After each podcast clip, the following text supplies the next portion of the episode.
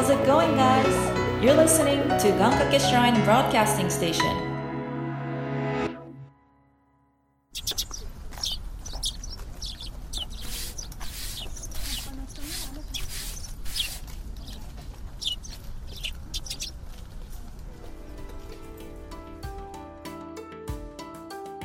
ここは願掛け神社の参道にあるお茶屋さんお店を切り盛りするのはいつも元気なゆうたくんと看板娘のつかささんでもこのお店クリエイターが多く来店する不思議なお店さあ今日はどんなお客様が来るんでしょうかちょっと覗いてみましょう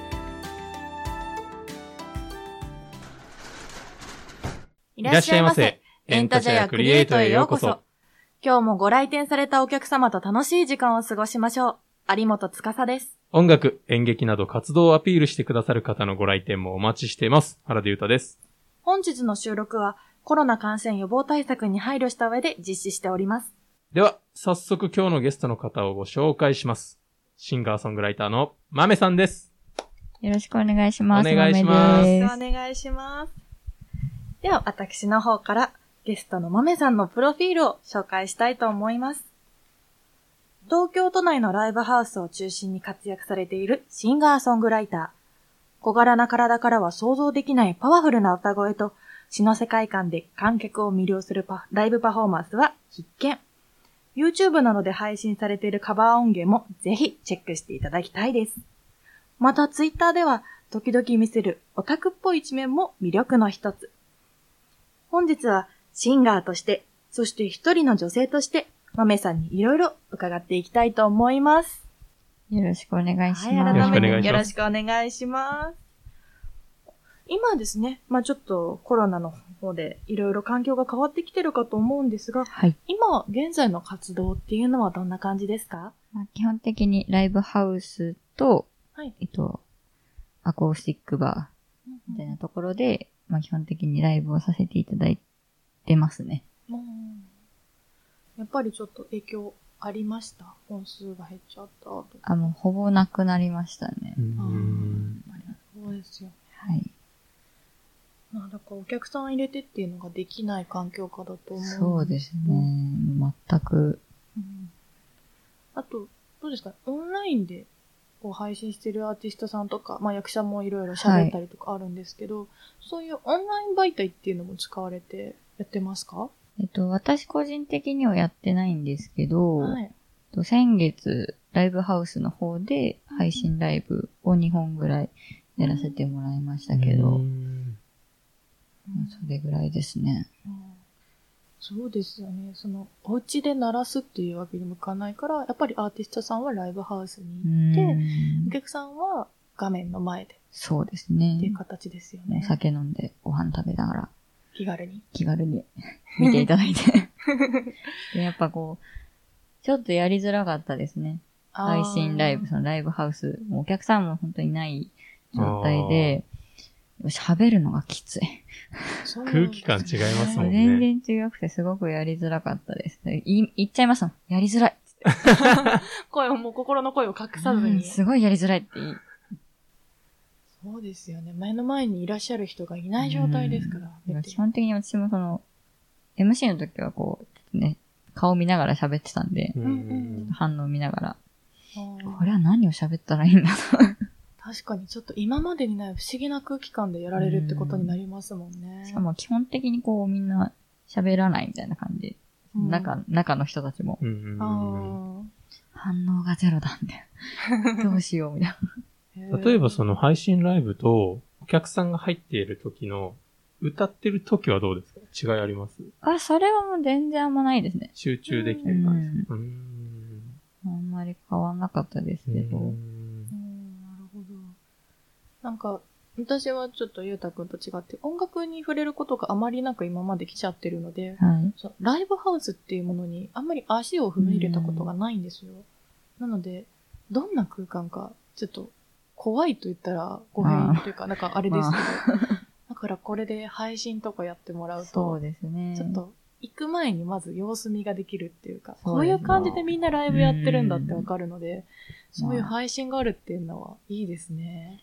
まあちょっと踏み出せ、踏み出しづらい方にはいいと思います。ね。うん。やっぱ生じゃなくて、こう場所、うんまあやっぱ狭いし、まあ場所によってはやっぱちょっとね、いかつい人とかがいて、うんちょっと怖いっていう。イメージはまあ、今はね、こう、ゼロではないと思うので、うんそういう方はこうね、お家でゆっくり見れるっていうのは、うんあまりこう周りも気にせずはい。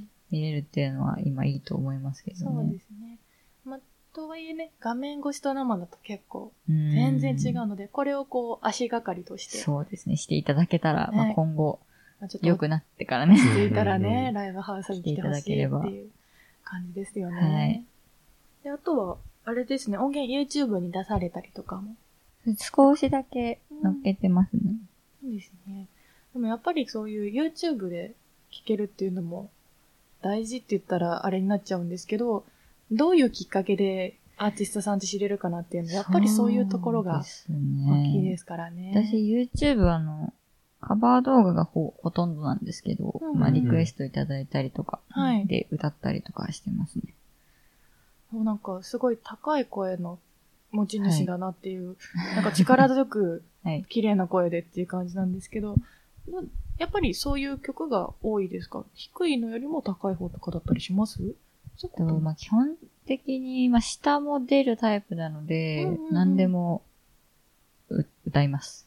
すごいな。それは、もう、がん、頑張ってというか、こう、こう、なんていうの、鍛えて鍛えてそ出るようになったっていう感じですか？う。まあなんかその好きなアーティストさんがやっぱ声量がおお多いとか、うんん声、高い声が出るとか。の方が多いので、はい。それに合わせて歌ってたら出るようになったみたいなへ感じですね。ー。例えば、低い曲だと、い男性の曲とかも？あ、全然う歌います。低すぎなければ、ああ、なるほどさ。すがにこう、無理な時はありますけど。うんまあそうですよね。男性の中でも低い人とかね、いますからね男性でもきつい曲っていうのはあると思うんですけど。ある程度、まあ最近なんかすごい、一回その YouTube で、キングヌーさんの、はいああ、はい。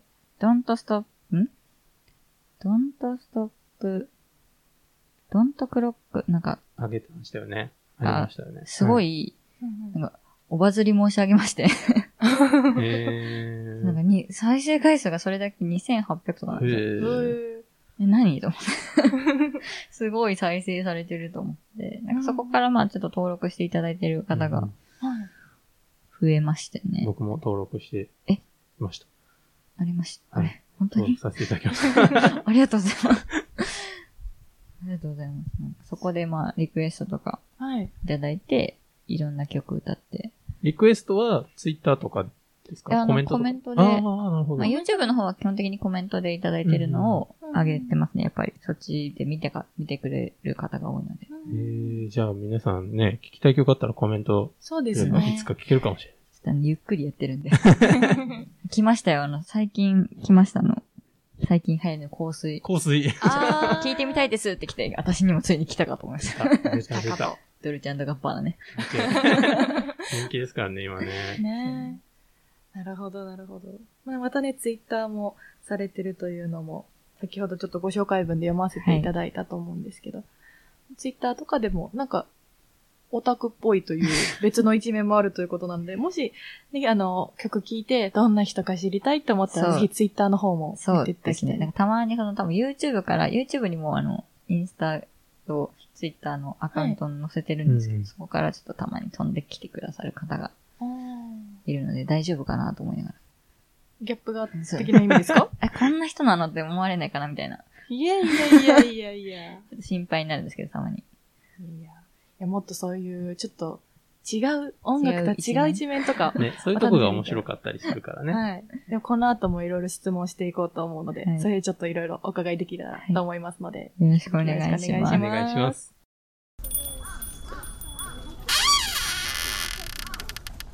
ようこそお参りくださいました。願掛けラジオ。はい。では続きまして、現在に、現在の活動に至るきっかけをお伺いしてみたいと思いますが、そうですね、ざっくりと学生時代、その頃からもう音楽はされてました？えー、学生っていうか、本当に音楽に触れるきっかけを言うのであれば、小学校4年生の時に、はい。初めてバンドを始めたんです。小学校4年生で。はい、あの、児童館でバンドができる、年に300円ぐらい払って、はい。で登録して、で、バンドできますよっていうのが、地元の児童館にあって、はい。それに、友達に誘ってもらって、うん初めて音楽、その自分たちでバンドを、楽器を演奏するっていうのを始めたのが本当に始まりです。え、年300円で、まあ、半年で300円だったかちょっと年300円だったかわかんないですけどその児、童館で楽器を使えるってこと？楽器借りて、うんその置いてあるんで楽器が。それを借りて、教えてもらいながら、あ、教えてももらえるんですね。そうです、そうです。へそれが、本当の始まりです。ー。へー、すげえ、早っ。早いですね。なんかこう高校でバンドを組んだとかっていう答えが来るかと思ったら、まさかの 小学生。本当に、その、うんここでもバンドやってたんですけど、はいその前に、小学校、一番最初はじゃあそれなそうんでね。ですすね。一え、番その時はちなみに何の楽器を取ったんですか、ベースです。お、ベース女子。でしかも自分で選んだわけじゃないです、別に。私ギターやりたい。私ボーカルやりたい。じゃあドラムかなって余ったベースです。あ、なるほど。なるほどじゃあベースでいっか、みたい最終的に余って。な。そうですうんそうです。えーその時、小4で、その、なんていうんですか？児童館？はい。っていうところですか？で、やられて、多少続けたんですか？小学校6年生までやってました。へうー。ん。あじゃあ結構触ってた。大会とかも出ましたよ。へー。本格的。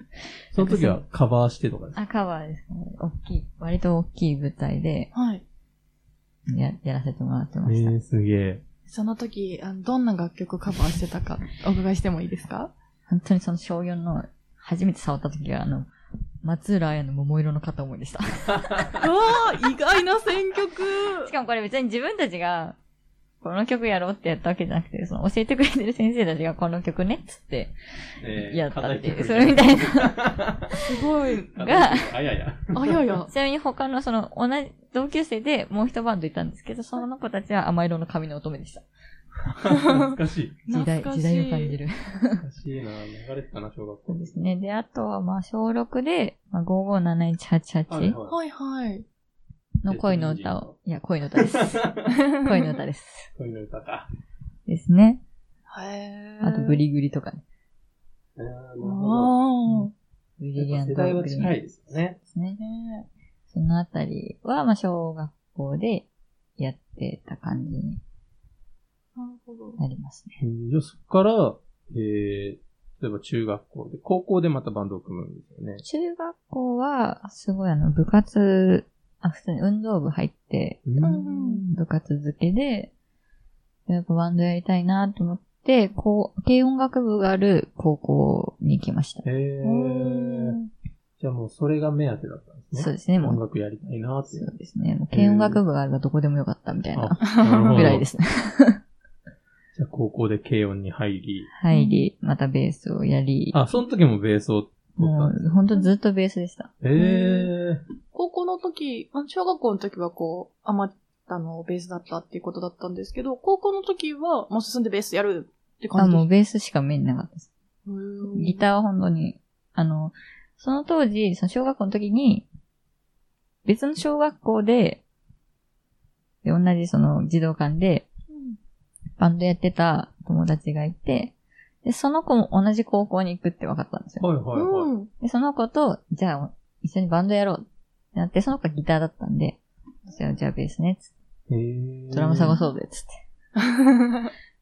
ドラム見つけて。スリーピースですかスリーピースです。へー。いいな、青春だな。すごい楽し、すごい楽しかった。